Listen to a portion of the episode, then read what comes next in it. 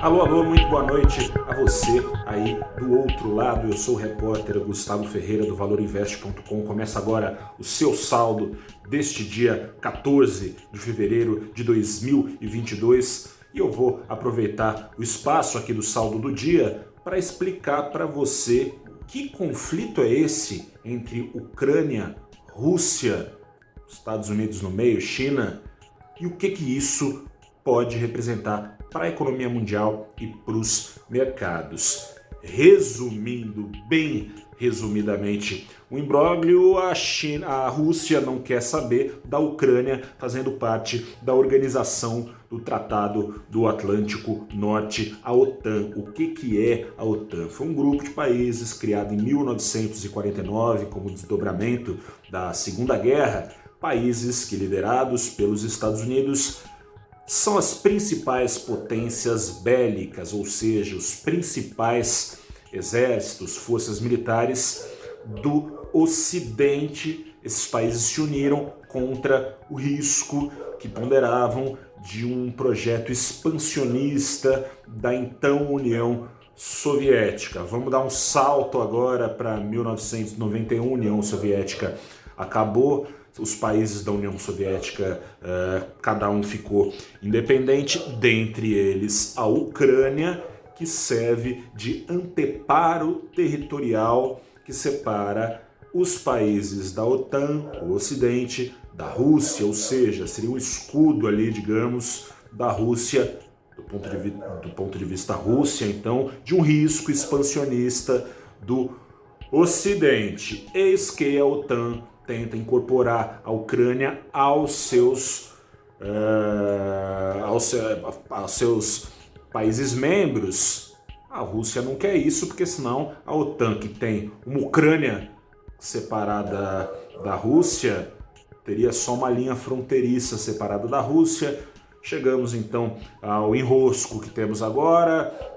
Diante dessa possível entrada da Ucrânia na OTAN, a Rússia colocou ali exércitos em suas fronteiras, ameaçando então invasão na Ucrânia, caso esses planos não sejam é, colocados de lado e a OTAN não incorpore a Ucrânia aos seus quadros. E para você entender o principal risco geopolítico referente aos mercados, é preciso você colocar a China no meio dessa jogada. A China é a principal aliada da Rússia. Caso a OTAN não refugue, a Ucrânia siga em negociação com a OTAN e a Rússia invada a Ucrânia, a OTAN ameaça retaliar, não com bombas, não com exércitos, com sanções econômicas. E caso venham sanções econômicas para cima da Rússia, a China, sua principal aliada, pode tirar do modo hibernação a guerra comercial com os Estados Unidos, também devolvendo em forma de sanções de barreiras comerciais. Quanto mais barreiras comerciais, menos trocas entre os países, menos crescimento econômico. Não por acaso a velha economia que vivia neste ano um ano dourado nas bolsas, surfando em meio à perspectiva de alta dos juros dos Estados Unidos, com a realização dos lucros das ações digitais,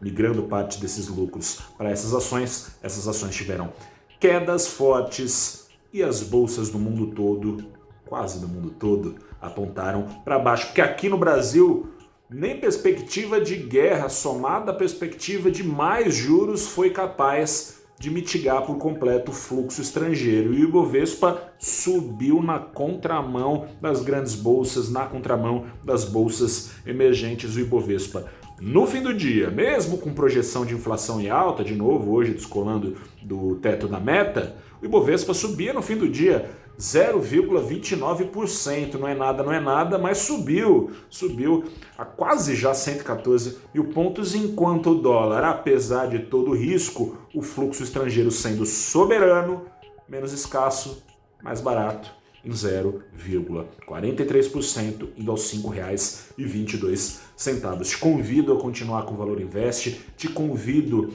a, no nosso canal no YouTube, acompanhar a conversa que eu tive pela manhã com a Carla Argenta, economista-chefe da CM Capital, outro economista-chefe, o Álvaro Bandeira, do Banco Modal Mais, sobre o risco fiscal, que está meio de lado, empates, porque a curva de juros não deixa mentir de ponta a ponta. Em alta, e tem muita coisa, muita água para rolar ainda. Não bastasse tudo, uma possível guerra. Tomara que não. Tomara que tudo se encaminhe para um bom desfecho. Um grande abraço, boa noite, boa semana, até a próxima e tchau.